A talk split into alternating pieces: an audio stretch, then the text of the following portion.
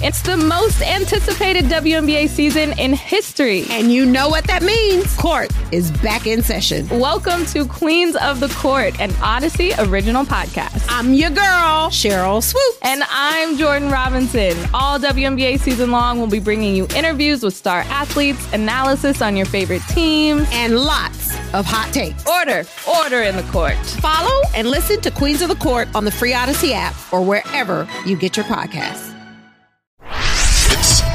It's time. It's time. It's time. Time for the hard hitting analysis you won't find anywhere else. Here's former Super Bowl winning scout Bryan Broaddus and Bobby Belt. 10 5 victory! Cowboys win! This is Love of the Star. Star. Star. Star. Welcome to the Love of the Star podcast, uh, very somber Love of the Star podcast. I'm Bobby Belt, Dallas Cowboys insider for 105.3 The Fan in Dallas, the radio flagship home of the Cowboys. Joined as always by Bryan Broaddus, former Super Bowl winning NFL scout. He is now co host of the G Bag Nation on 105.3 The Fan, 2 to 7 p.m. Central, Monday through Friday. And he is the pregame and postgame co host for the Dallas Cowboys radio network. And uh, during the preseason, he's even a radio color analyst. Uh, Bryan, how you doing, man? I'm doing well, Robert. Uh, you are right. A little bit of a somber day across Cowboys Nation. And, you know, we kind of felt last week going into this game it wasn't going to be an easy game. And we were worried or had concerns about Green Bay, really kind of backed into a corner. Uh, they were going to run the football. You knew they were going to have to try. My guys in Green Bay were telling me, they're like, I don't know if we'll try and run the ball. But then today they all called me and told me, well, you were right. Uh, we ran the football. So, um, yeah, it, it, a little bit of a day where, you know, you you move on in the NFL. Mike McCarthy, very disappointed today. I felt like in oh yeah the remarks, uh, you know, after the game yesterday, disappointed. I felt like today there was a little bit more of that uh, disappointment that that he had a great opportunity to beat the Packers. And I know that game would have been very very important to him and very important to his team. Uh, you know, considering what's going on right now in uh, you know in the NFC East and uh, in the NFC in general. Yeah, and look, I think that man, there are a million takeaways I think you can have from this game. Uh, let's see, what direction do we want to go with this first? Let's go with the quarterback first. Okay. Um, I, I think that this is a very frustrating game from Dak Prescott mm-hmm. because there were there were moments, particularly in the third quarter, where you saw what what I, I think we we expect from Dak Prescott and, and what the Cowboys expect from Dak Prescott when they made him a $40 million quarterback. And then there are moments in there where it's just like, what's what's happening? What is he seeing? What is the receiver seeing?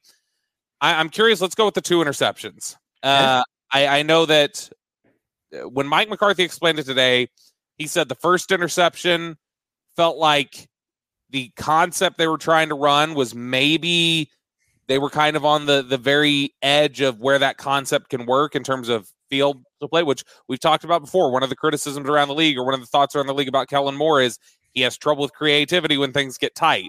And you know that may be a factor that things got a little tight, and he called something that doesn't necessarily fit into to you know the amount of space that you have to work with.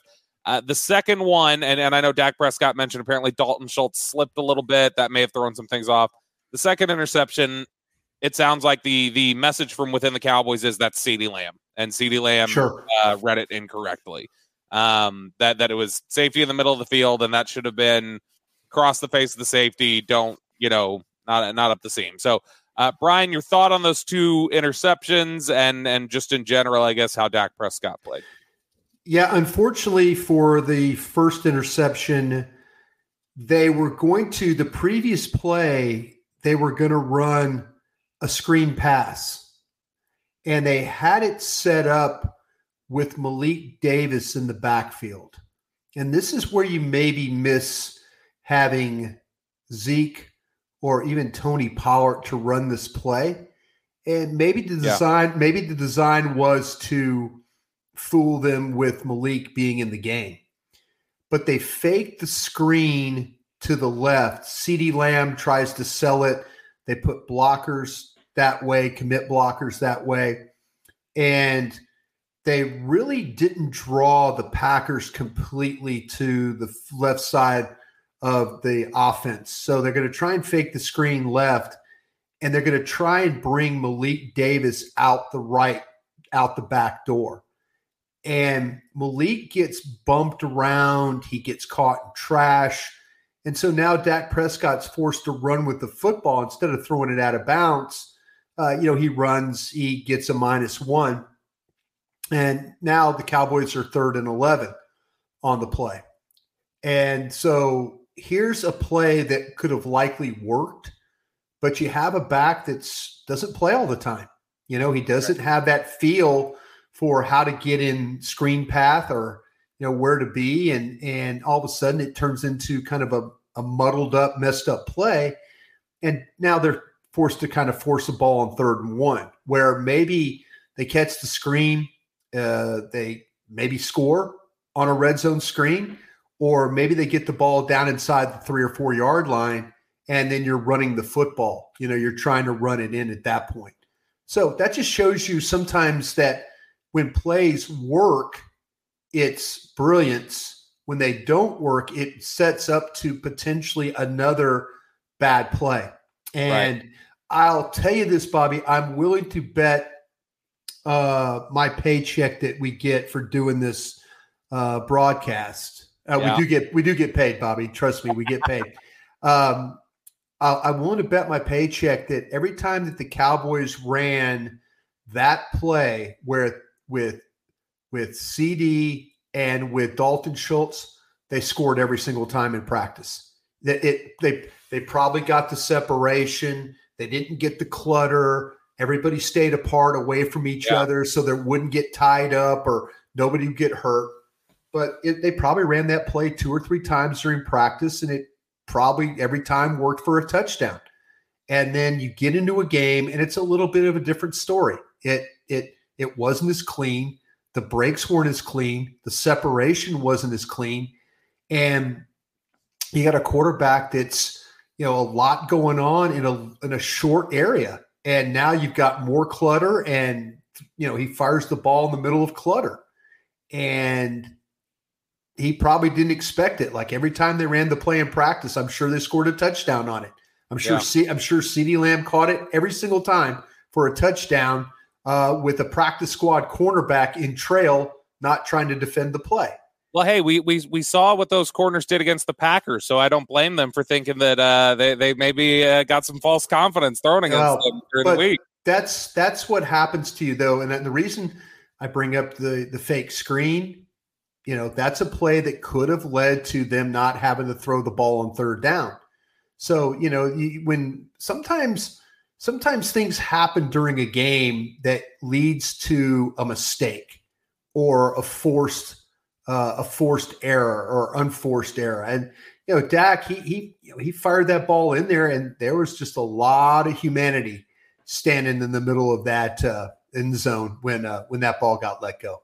Yeah, for me, I just looked at it as Dak's got to just not even try that. Like, like I feel like Dak needs to see the congestion in, in the field there, and because because it's not something that just kind of came together as he released. Like those defenders were were in the area the whole time. To me, it's just he's got to he's got to know not to try to pull the trigger on that one. I, I think that one was greedy. The second one. The, the the line from McCarthy, and I think what you heard Greg Olsen say, Michael Irvin said it on Twitter. I'm sure you saw the same thing when you saw it live that when CeeDee Lamb's going up the seam, there's kind of an option there for if it's the if it's the two safeties, you're you're going to bend it sort of for a post. If it's right. safety in the middle of the field, you just cut it that yeah. to a dig essentially uh, and cross the face of the safety. Why do you think this is now twice now? CeeDee Lamb has read this as he needs to go behind the safety. What what is wrong? What's wrong here? Because to me, I, I I'm guessing you put that one mostly on Lamb, but what's what's going on here? Yeah, that's one of those. Remember Mike McCarthy telling us, Bobby, in a press conference when they were talking about Kellen Moore early in the year, and Mike mentioned he hates option routes. Yeah, remember that? Yep. He said, "I I'm not a fan of I'm not a fan of the option route. I'm a fan of the receivers run the routes, the quarterbacks throw the ball to the open receivers. I'm not a fan of the option route." And it seems like the last two games, the quarterback and the primary wide receiver have read things differently. And that's one of those throws that you make and you're kind of anticipating him being in the middle of the field.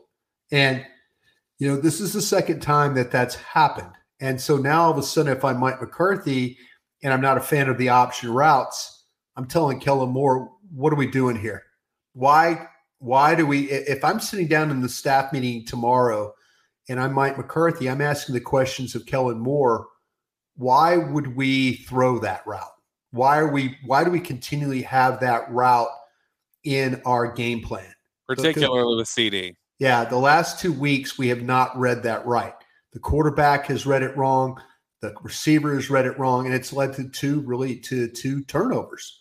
And so, you know, if you're if you're Kellen Moore, you're like, gosh, I, I can't call that anymore. It just seems like that every time that they throw routes in the middle of the field, that's kind of the the the kryptonite for Dak Prescott because it turns into now he made a good throw later in the game. I you know I'm not going to say all his throws in the middle have been bad throws, but there's there's been more trouble with those in breaking inside routes, option routes, whatever you want to call them. There have been a ton of problems with that. So to me, if I'm Kellen Moore and I'm game planning for the Vikings game, unless something tells me that I have to throw that route that way, I'm surely not going to be, that's not going to be part of my game plan. And when you look at, and you mentioned, you know, they hit that later in overtime. They uh-huh. got the read right in overtime. Um, I, my argument on this has been, I know we've talked about communication and chemistry and stuff like that. Can you call that communication though? Doesn't that just need to be CeeDee at least on that one? Like CeeDee's just got to read it correctly. Because uh, to me, I think Dak made the right read. He's expecting the receiver to cut in front. That's what the option. Uh, that's what the route is intended to do. To me, I don't know if that comes down to communications. Just CeeDee's got to have better recognition of that, and he, he fixed it in overtime. Promise you once again, that's a route that's probably run two or three times during the week in practice, and every single time the look that they get, the safety they tell the safety to hang, hang back, hang back, you know. And if it's a hang back situation, then that's that's CeeDee Lamb coming across and making a catch. How how bad is it though that it happened the exact same route essentially in Chicago? How how like why is that not something that would have been a point of emphasis and and corrected for this game? Well, the coaches will always tell you when you watch them set up scout teams, they'll always say, okay, they're going to play back. They're going to play back. Don't come up. You know, don't don't freelance. Don't read it like you would be a real cornerback. They're going to show back. You know, and you're and you, you sometimes you get a false sense of security of really what the look is you're going to get. And both times you caught a free safety driving out of the middle of the field. You know, where I guarantee you during practice that's that's not the case. Right. It's just not happening. And so all of a sudden, Dak has a false sense of security that I could throw that ball and CeeDee is going to be in that spot. But that that that's that's a play you work on. And, and to your point, I don't know why. I don't know why for the last two weeks they felt like that that's something that they could absolutely hang their hat on as a big play and as a you know I I don't quite get it. I think if they're after two times both of them being intercepted, where you're throwing the option route to a wide receiver that's not reading it right or the quarterback's not reading it right, I don't think I'd call that play anymore. I, I would no longer have that one on the play card. You know, we we talked a lot, and I know I called you earlier today when we, you know, I mentioned this to you, but you know, when when you hear all the the praise for Dennis Houston, who's now on the practice squad, and we heard yeah. that it's oh well he's he's where he needs to be. And, and we are all just kind of like that's the overriding thing though. I mean he's not he doesn't show elite traits or anything. Y'all are just worried about where he's going to be. Are, are we seeing it play out now that it goes oh maybe that's why that was a trait Dak liked? Is there just does he not feel comfortable that his receivers are where they need to. I mean, last night we see Jalen Tolbert is lined up past the line of scrimmage. He's lined up past the ball. CeeDee's not breaking where he needs to be. I mean, is that is, you know you've got spacing issues between Dalton Schultz and and CeeDee Lamb. Do you think that is a a factor now? Uh, like, does it does it clear the picture a little bit now, a little bit more why he seemed to like Dennis Houston as much as he did? Yeah, I, I think so, and it just meant that I added about uh, two more million dollars to Odell Beckham's offer yes. is what it meant. Um, yeah, I mean, you know, let's let's be honest. You know, the fourth down play I don't think was a particularly great call. And you know, Kellen Moore was really I thought did a super job in the Chicago game. I thought his first 30 were outstanding. And yesterday I thought it was a little bit of a, a rough go for him. Quarterback wasn't great early, but you know, play calling can kind of come and go as it's sometimes you just have to fight through the game. And, you know, with a 14 point lead, I wish they'd have fought through the game a little bit more, you know, uh, running the football if they could. But maybe that's not having Zeke there, too. You know, maybe you can't, if you have both backs there and you got a 14 point lead, maybe you're doing things a little bit differently. Maybe you are running it a little bit more. Maybe you're handing the ball to Zeke for two, three, four yards to shot and then bringing Pollard in and maybe you hit him for five, six, seven. You know, they were busting some good runs, but maybe that's that's you know game plan of not having uh, Zeke in this particular kind of game might have hurt you the way that Kellen Moore called this game. But uh, you know, it, it, that that was that was some difficult uh, that was some difficult difficult sequences that that Kellen Moore took you through, and I, that that fourth down play that play had absolutely no shot. When you watch the all 22, you'll see it has absolutely no shot. Uh, they don't have a deep enough route uh, by the the drag, which was which was uh, Gallup underneath. Was he you the know, primary you, read? I, I think that I think that to me that's where they wanted to throw the ball because they run trips to the right, they go vertical up and then turn back to the inside. And I'm thinking, okay, they're trying to carry defenders away. They're clearing it out they're clearing it out to draw the drag across the field, and the drag wasn't run deep enough. If if he catches that ball, he's going to be two yards short. He's going to get tackled. Yeah, because he was uh, when you watch when I watched it live, he was running basically along the first down line, and then he had to like dip under the defender, and Dak it seemed like yeah, that and, that kind of moved away from that. Yeah, looked at CeeDee. CeeDee wasn't. A, I think he maybe like from what I saw initially. I think he could have had CeeDee if the protection would have lasted a little longer. Yeah, the problem was that your left guard and left tackle got beat pretty quick, and there was really not. If one of those guys get beat, maybe you have a chance for him to run forward and maybe run for the first down. But when both guys get beat, it was that was a difficult that was difficult for him which, to have to I've that. seen a lot of people ask that on social media today. A lot of people yeah. have asked, and so you're saying because people have said yeah. could Dak have gone for the first down or Dak should have. You're saying no chance Dak could have gone. I didn't. I didn't think so. I thought the way that the way that that McGovern and Smith got beat pretty quickly, I think dictated all that Dak could do to try and get forward in the pocket. You're listening to the Love of the Star podcast. The Love of the Star is an Audacy podcast. You can find it on the Audacy app or wherever you get your podcasts. Hey, Rob Bradford here. I have set out on a mission with my good friends at FanDuel to prove what I have known for some time baseball isn't boring. Now I have a daily podcast to prove it with some of the most notable people in the baseball world screaming baseball isn't boring from the mountaintops or at least agreeing to come on our show. Players, managers, GMs, and yes, even the commissioner of baseball, Rob Manfred. It has been a constant wave of baseball's most powerful voices. So join the revolution. Subscribe and soak in Baseball Isn't Boring. Listen on your Audacy app or wherever you get your podcast. You'll be glad you did. All right, Bryan. So we've touched on the quarterback. Uh, boy, quarterback passing game that took up the whole first segment there, but I, I think it was necessary to dive into that. Let's look at the other areas. What may have been good, you know, what, what few things we can highlight, and and what was really bad and and really frustrating about this game. Before we do that, I need to say thank you once again to our great partner here at Love the Star. It is Boomer Jacks. You know, we we've got to get out to Boomer Jacks sometimes, and I mean I'm out there enough already, but we got to get out there and and shake some hands with you guys. I bet I bet we'll have something coming pretty soon. Y'all y'all keep your eyes peeled because we really need to go out there and, and meet up with you guys uh, because Boomer Jacks is the spot. And so if you're looking for happy hour with the coworkers, a place to have dinner with the fam, or you know somewhere to catch up with your two favorite podcast hosts, Boomer Jacks is the place, man. You got drink specials starting at three dollars, fifteen dollar buckets of beer, and Tuesdays and Wednesdays are the time to go if you are a big fan of wings. Tuesday it's half price traditional bone in wings. Wednesday is half price boneless wings. But whatever your fancy is, they've got you set up at Boomer Jacks. Great appetizers, great food, wall to wall TVs, live music, just a wonderful atmosphere. You're going to want to go to Boomer Jacks for whatever you're looking for. There are 17 DFW locations. You can find yours by go to boomerjacks.com. That is boomerjacks.com. All right, Bryan, this uh this game was it was a lot more than just the the passing game and then the issues that you ran into there. Uh, I, I think a big part of this one the, that Cowboys fans are feeling coming out of this game is their confidence in this defensive unit, which has been the the heart and soul of this football team's six and two start leading into this game.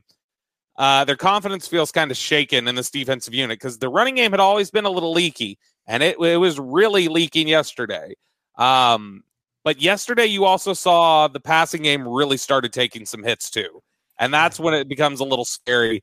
Um, your your thoughts just on on the running game? Aaron Jones once again abuses this Cowboys team like he has done something. Aaron Jones is quickly shooting up the list of just consistent Cowboy killers. This is three games that he's played now, and he just he bullies them every single time. But AJ Dillon was really good.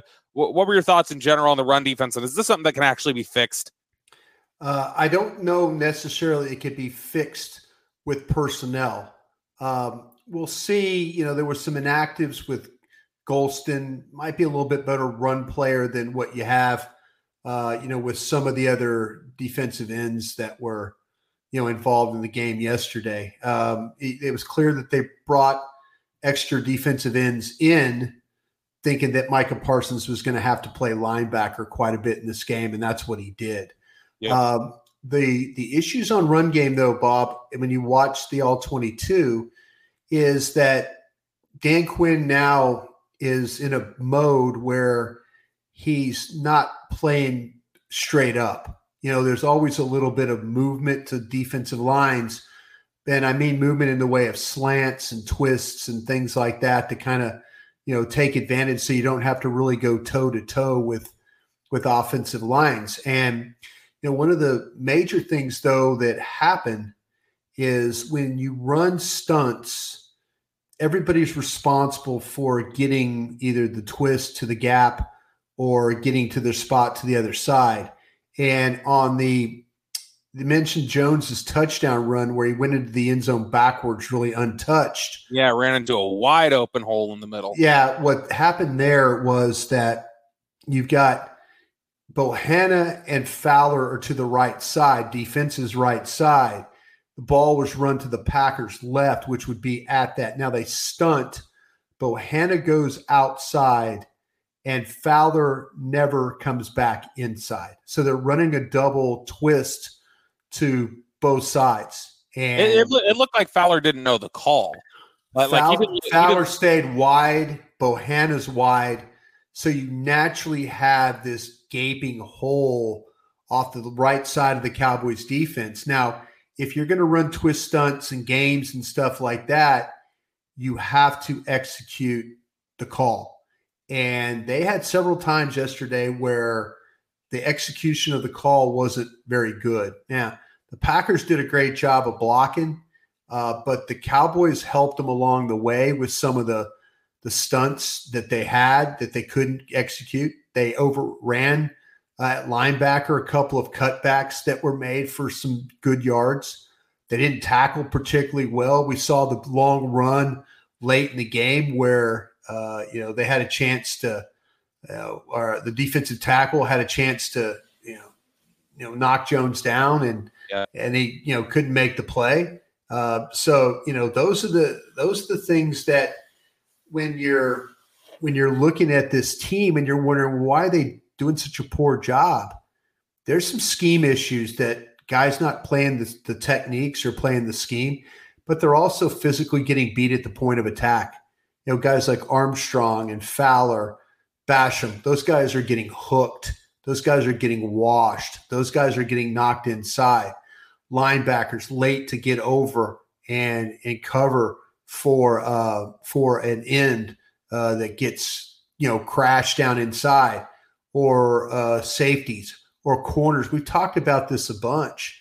You know, the one guy that seems to understand how to play forward, you know, was uh, your your you know your guy from Kentucky, your corner that came in late in the game, Kelvin Joseph. You know, Kelvin Kelvin came into the game, and you know he's he's a physical player on special teams. Kelvin will play the run, and Kelvin will play the run, yeah. and that's the thing about it is where Brown and Diggs don't play the run particularly well. They just don't, and it's a problem. Because when you get a when you get a captured edge and then no force corner, then you're going to have success running the ball on the perimeter. And and Kelvin Joseph is willing to come forward, Bland willing to come forward, but not nearly enough. You know, they they took advantage of guys like Diggs being out there, and you know Diggs is going to retreat. Diggs is going to keep wide. Diggs is not interested in playing as a force corner.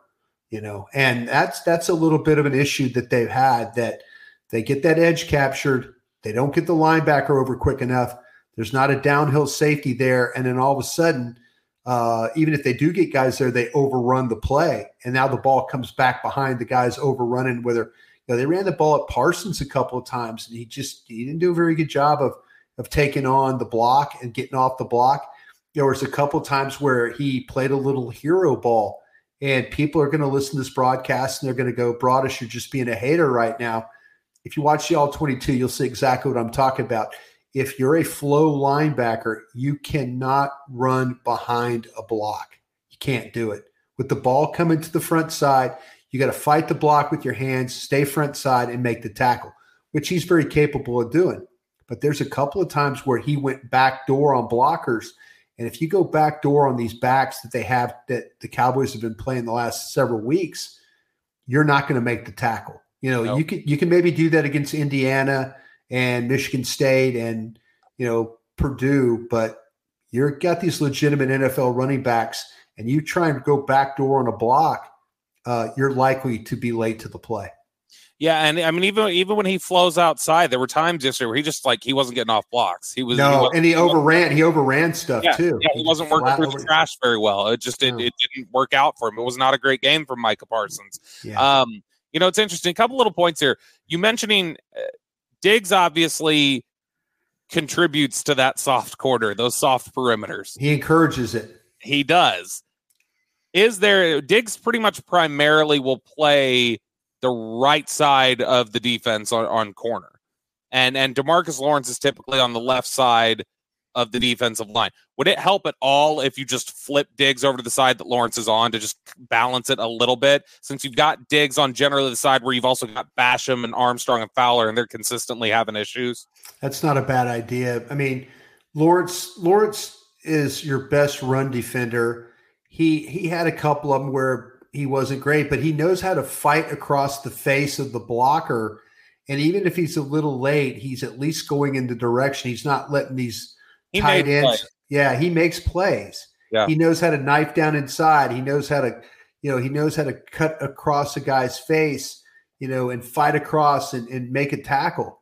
And, you know, the problem is that Basham and Armstrong and and Fowler and those guys, that doesn't always happen.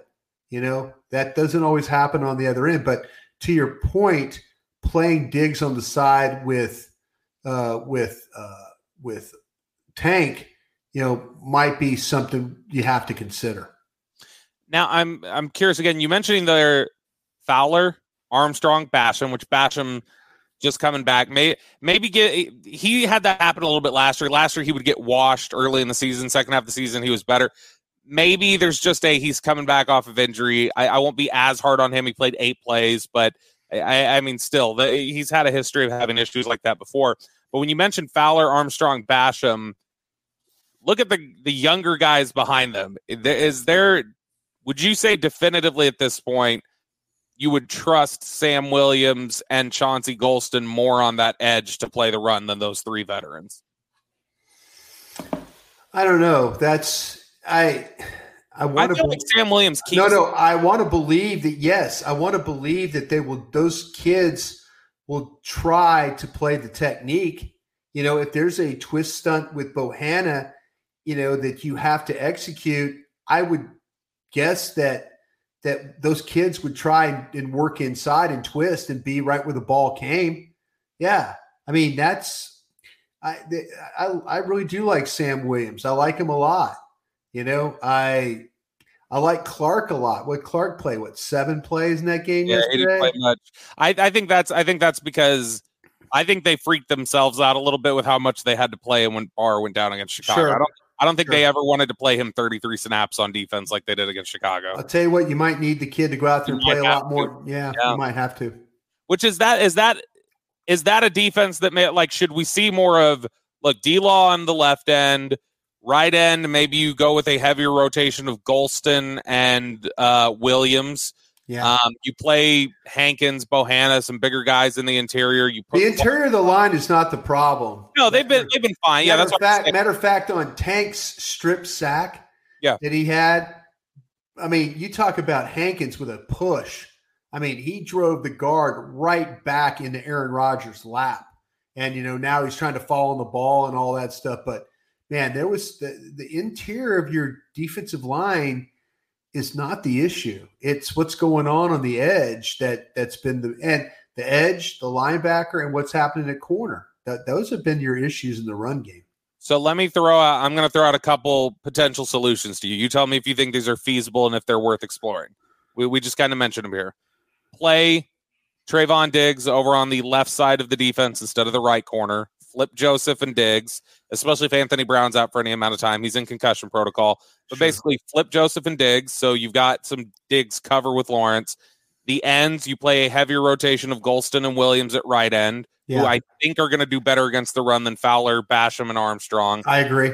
And you get Clark more reps in there along. I, with I abs- absolutely, yeah. I think I think those are personnel options worth exploring at this point. yeah, it, because no, you know, uh, you know, Vita Vea is not going to come walking through the door, and No. you know these guys, these guys that play, you know, Demarcus Lawrence or excuse me, Demarcus Ware, and those guys aren't going to come walking through the door to save you on run defense. You got to figure out things scheme wise with the guys you got. Now on the other side of the ball, the Cowboys run game. Um, you had a really impressive performance from Tony Pollard, who played 70 snaps or whatever it was. Uh, got got five yards of carry on 22 carries, looked really impressive. Malik Davis got a handful of carries there. He looked really impressive. If there's some uh positive, I, I would say the most consistent positive thing we saw all night from the Cowboys was their running game. Well, if it wasn't for holding and lining up off sides late in that football game, I think you win that game. Just keep Yep. running the football. Yeah. You know, I think it was just going to keep running, keep running, keep running, and then running in. You know, the the Packers really didn't have much of an answer. The only thing they had answer wise was you getting a holding call and then you not lining up right. That big gain negated with the holding call, big gain negated with lining up off sides. Which- And so you wonder, and people go, well, why isn't you know why isn't Tolbert playing more? There you go. There you go. There you Yep. go. that- I mean, that- that it's it's it's you know it's which, and- which Mike McCarthy referenced it. He said, Yeah. "I hear people saying, why are you putting this kid in there at overtime?" Mike McCarthy knows what people are saying, and I think if they could do that over, they don't put him in there at overtime. Yeah, I but you know, but you got guys that are banged up. I mean, Noah Brown looked banged up. Uh CeeDee uh played his ass off, I felt like. Uh you know, Gallup is kind of banged up still. You know, he there was time that he had to go to the tent, sat out for part of the game.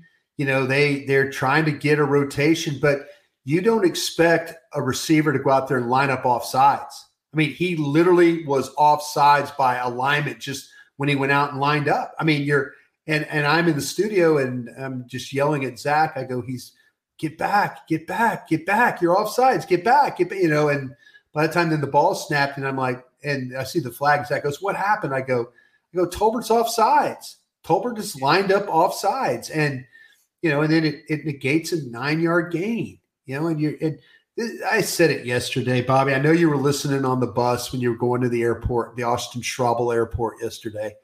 That that this team hates prosperity. It just hates it. It hates anything that they get a little bit of an advantage of.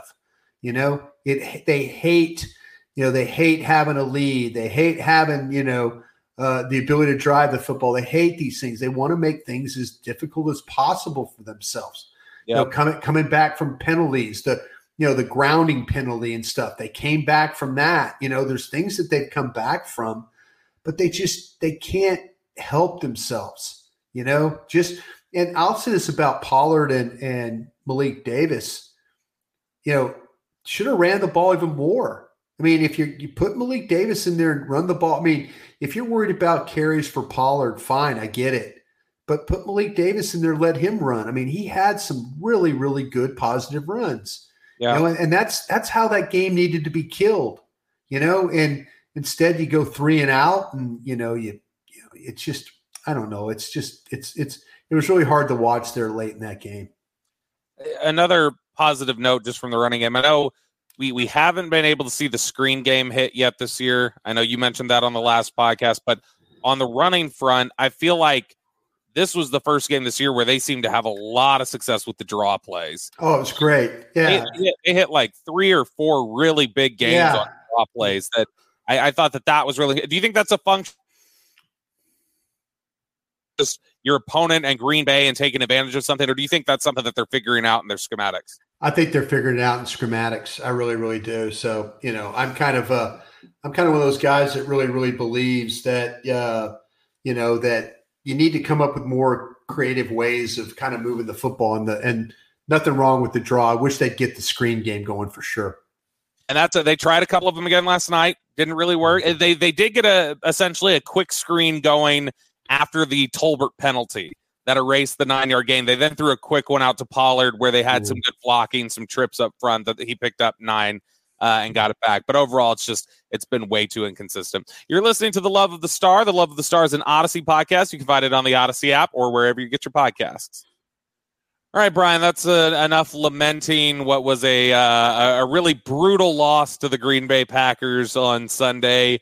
Uh, we we now do need to turn something a little more positive, and that's our favorite segment of the show. It's the listener mailbag, where we turn over our content to you, our dear listeners, and uh, let you ask us the questions. Before we do that, I need to say thank you once again to our wonderful partner here at Love the Star. It is Boomer Jacks. I keep telling you guys about Boomer Jacks is because Bryan and I both love them. Tuesdays and Wednesdays are particularly special days for Boomer Jacks if you're a big fan of wings because at Boomer Jacks they've got half price bone in wings on Tuesday, half price boneless wings on Wednesday. But they got stuff for you every other day of the week too. They've got three drink special starting at three dollars, fifteen dollar buckets of beer, wall to wall TVs, live music. It's just an incredible atmosphere. Great appetizers, great entrees. Uh, you really can't beat it. Uh, great freezing cold beer. Honestly, the coldest beer you will ever taste is at your local Boomer Jacks. And there are 17 DFW locations. You can find yours by going to boomerjacks.com.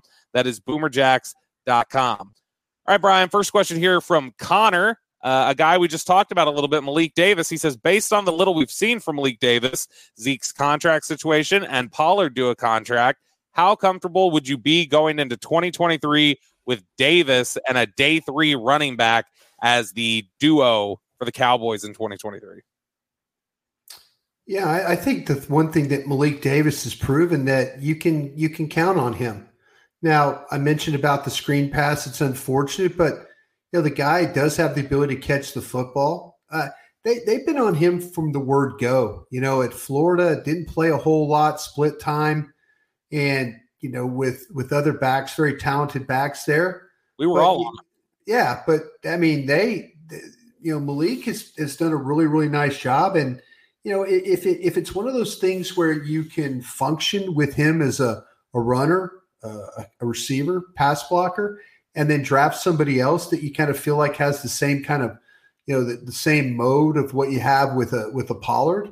I, I don't I don't I don't think that's a problem at all. I think in this day and age, we're seeing that a lot of these running backs from college, you know, they don't have to be first round running backs.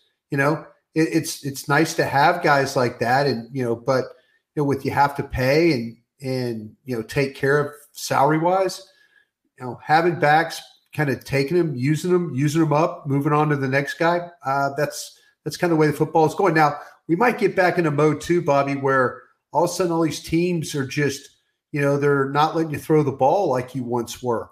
Right. And so it might turn into offensive linemen and running backs again. We might this cycle might come back to where, you know, you have to have big time backs that can come in here and carry the workload, or you know, people can still continue to figure it out for uh, you know, for the uh, you know, using two guys or three guys in, in that rotation.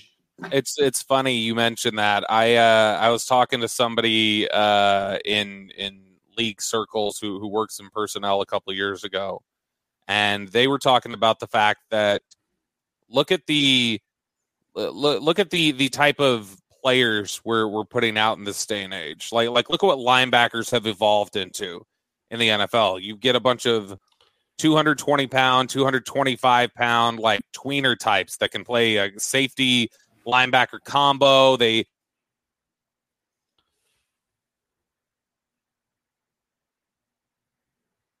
they run a Kirkland, Greg Lloyd type of fighters anymore. Um, and it, they they were explaining that look, football cyclical, and, and, as soon as you get these linebackers and they've all evolved into this, there's going to reach a point here in the near future where teams go, let's go back to 320 pound offensive linemen and yeah. only running backs, and we will just maul these guys who are 100 pounds lighter at the second level. And yeah. I, I think that you you may start seeing that transition pretty soon. But it was just an interesting perspective because I think you are starting to see, especially this year with scoring down and everything else, teams are starting to try and take away the pass a lot more. And, and you're seeing teams have to rely more on the running game and have success with the running game again. Uh, and so it's just an interesting thing to watch out for in, in the future. But but on Malik Davis, one of the things I know they love about him, he's a complete player. He is. Well, he can pass protect. He can yeah. run. I, I think they really like just how He's maybe not elite at any one trade, but he is solid across the board. He is a complete yeah. back. And I think that's something they really like about him. Uh, next question here from David and Bryan. I know you've uh, you've had the scoop on this. Uh, they're asking about when is a realistic possible return game for Tyron. Yeah, uh, he's starting to work back into uh, the you know, with the resistance bands and things like that. Yep, saw him at last week. I, yeah, I'm I'm I'm going to say that by the um, I know the plan was to try and get him work in the Indianapolis game and then get him ready for the Houston game. That's okay. that's kind of uh, the first of December. Yep. Uh, we're going to get through these next uh, next two games, and then once the calendar flips, once you go to that that mini bye, then the following week, I that I was hearing it was Colts is it is it Colts, Houston, Colts, Je- yeah, Colts and then Texans. So I would I would keep an eye on that uh, that that Colts week for sure. And when he comes back, uh, obviously this is something that evolves day by day. And I know we're we're, we're terrible at predicting what they're going to do on the offensive line. Uh, we did hear today Jason Peters, who didn't play a single snap at left guard. They've decided to move him back to left tackle exclusively now. Yeah. The fact that he's moving back to tackle, do you think that's an indication that well, he's going to be Tyron's backup because we're moving Tyler into left guard when Tyron's back. I'd say it's a pretty, pretty damn good indication about what they're about to do. Yes. Next question here from Chandler Johnson. Uh, I think fans and media see the Anthony Brown problem. What will it take for the front office to see it? I'll say this, and then I'll, you know, I'll, I'll get your thoughts on this too, Bryan. I think that Anthony Brown has not been great this year. Anthony Brown has had his problems this year. Sure. I think the idea that Anthony Brown's just been a black hole is an exaggeration. And I think you saw, even though he got beat on, on the touchdown to Christian Watson, I think you saw as soon as he went out, uh, it got a lot worse. And so while I don't think Anthony Brown's been anywhere near great, I, I think it's I think he's still better and more reliable overall than what you have behind him. Yeah, um, to me, you saw a little bit of what you know. We I think we all cheerlead for DaRon Bland. I think we all cheerlead for Kelvin Joseph. I, I, think Kelvin Joseph, he looks like he's having fun playing football. The kid's aggressive. I give him credit for that. Hell, he almost saved the damn game knocking the ball. He doesn't. You know, he I, doesn't have an effort problem at all. He, no, he, he. His, his motor runs hot. He he really plays hard, and you know I, I I'm, I'm willing to keep giving him chance if it is that's the case. But the thing with Anthony Brown, boy, I I'll admit this. I was really wrong. I, I thought that Anthony Brown was going to step up and have a great year. I mean, a great year, a four to five interception uh, a season kind of a year, uh, knock down a bunch of passes. He looks like the shell of himself, you know, and you know he he, he gets the concussion. I believe what falling on the ground, you know, maybe hitting his head his face on the ground after you know diving to try and stop Watson there Yep. You know, and so you know he's out of the game. But if you ask me of guys that him and Dorance Armstrong were two guys I thought were really going to, you know, do a great job and and be super super productive. And Armstrong's been okay. You know, the sack numbers have been good. He's played well at times, but and Anthony Brown has has has not been as good for me as I thought he would be. Next question here uh, from Tweeter Ty. Uh, is Diggs that good or others that bad, or is it a combo? Did Diggs even get targeted against Green Bay? Uh, we've talked about OBJ. Is there any cornerback help on the streets? I, I, I haven't got to watch. I watched back some of the film today. I've not gotten to finish the second half yet. I thought Diggs looked. I thought Diggs looked okay. I think they were yeah. picking other guys. They were, but Diggs has been solid for the most part. They, he they just had, doesn't want to play the run like he, he needs to. Yeah. He does. They had major problems on the left side, though. Bryan, I know I mentioned this to you. we didn't get a chance. Uh, I didn't get a chance to ask you if you saw it. Did you see the blown coverage on the Sam Williams sack? Yeah, I did. Boy, if Sam Williams does not sack Aaron Rodgers there, they yeah. score. Yeah. The, the, 83, I don't even know who it was. I read his name. I had to look in the, the media guide to see his name. Um, man, he had gotten there was some miscommunication. I think it was DaRon Bland and Kelvin Joseph had some yeah. miscommunication, and they were both taking the guy in the slot. Yeah, and yeah. this guy just went ran free down the left sideline. I think Lazard may have been open there too on that Lazard, play. Lazard was open for sure. Yeah, and so you Lazard, you had two guys wide open. That if Sam Williams doesn't get there, that's another six on the board. I think yeah. for Green Bay. Um, but overall, I think yeah, Diggs I think was playing really well. They just they had a ton of problems on the left side of the defense and coverage yesterday. They sure did. Yeah. Next question here from Brent Stinson. In fact, uh, probably last question here. Uh, how does Dallas neutralize the noise of US Bank Stadium? That's where uh, the Vikings play. And will this affect their pass protection going on a silent count? This is a good question because they've struggled a lot with communication.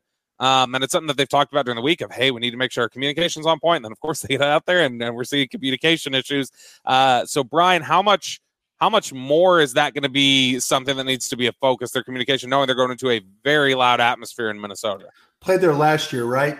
Uh, yep. So they have won three in a row there. Yeah, a lot of a lot of folks uh, understand that playing there in the old Metrodome, those are hard places to to play. The crowd noise is very similar to what you get at Kansas City, very loud. Uh, a lot of lot of fan involvement there, and they're very passionate fans, and they're playing very well. And so that'll be a, a, a very, very difficult task. You know, the thing with Dak, it's going to be once again silent counts. It's going to be Zack Martin, you know, uh, waving his hand in front of Biadasz to snap the ball and stuff like that. So, you know, the one thing that the Vikings have had problems with is playing pass defense. You know, they really, as a defense, they've struggled a little bit there. Uh, so, you know, maybe Prescott uh, this passing attack can take a, an advantage. I'm looking forward to seeing the film. Uh, you know, uh, tomorrow night, get kind of digging in on these guys a little bit and seeing where because they've they've had some problems. I know that yesterday against Buffalo, uh, they gave up some big yards, but they also made some big plays in the red zone. You know, the, the two interceptions that uh, that they were able to to to get, uh, I think were you know clearly were the difference in that game. But yeah, they, they've they've given up. The, they they don't rush the passers. Well, you know Smith, you know, who left the Packers, uh, is the primary pass rusher, but you know they they've struggled a little bit with teams being able to throw the ball on them. So uh, you know the Cowboys, if you could get the silent count stuff right, you get the communication right, you get the hand signals right, everything you need to go. Uh, well, then you know they should be fine in this game. A lot of good memories for CeeDee Lamb already at uh, on the road against the Vikings. Rookie year, he had the falling backwards, one-handed catch onto his back on, on the back shoulder there. And then last year, six catches, 112 yards. In fact, interestingly enough, CeeDee Lamb has played two games in his career. This will be the first time he plays in Minnesota with Dak Prescott, who's been hurt uh, both times that they've gone there the last few years. That does it for us here on Love of the Star. We will visit with you guys again later this week, start previewing the Minnesota Vikings. Until then, we'll talk to you later.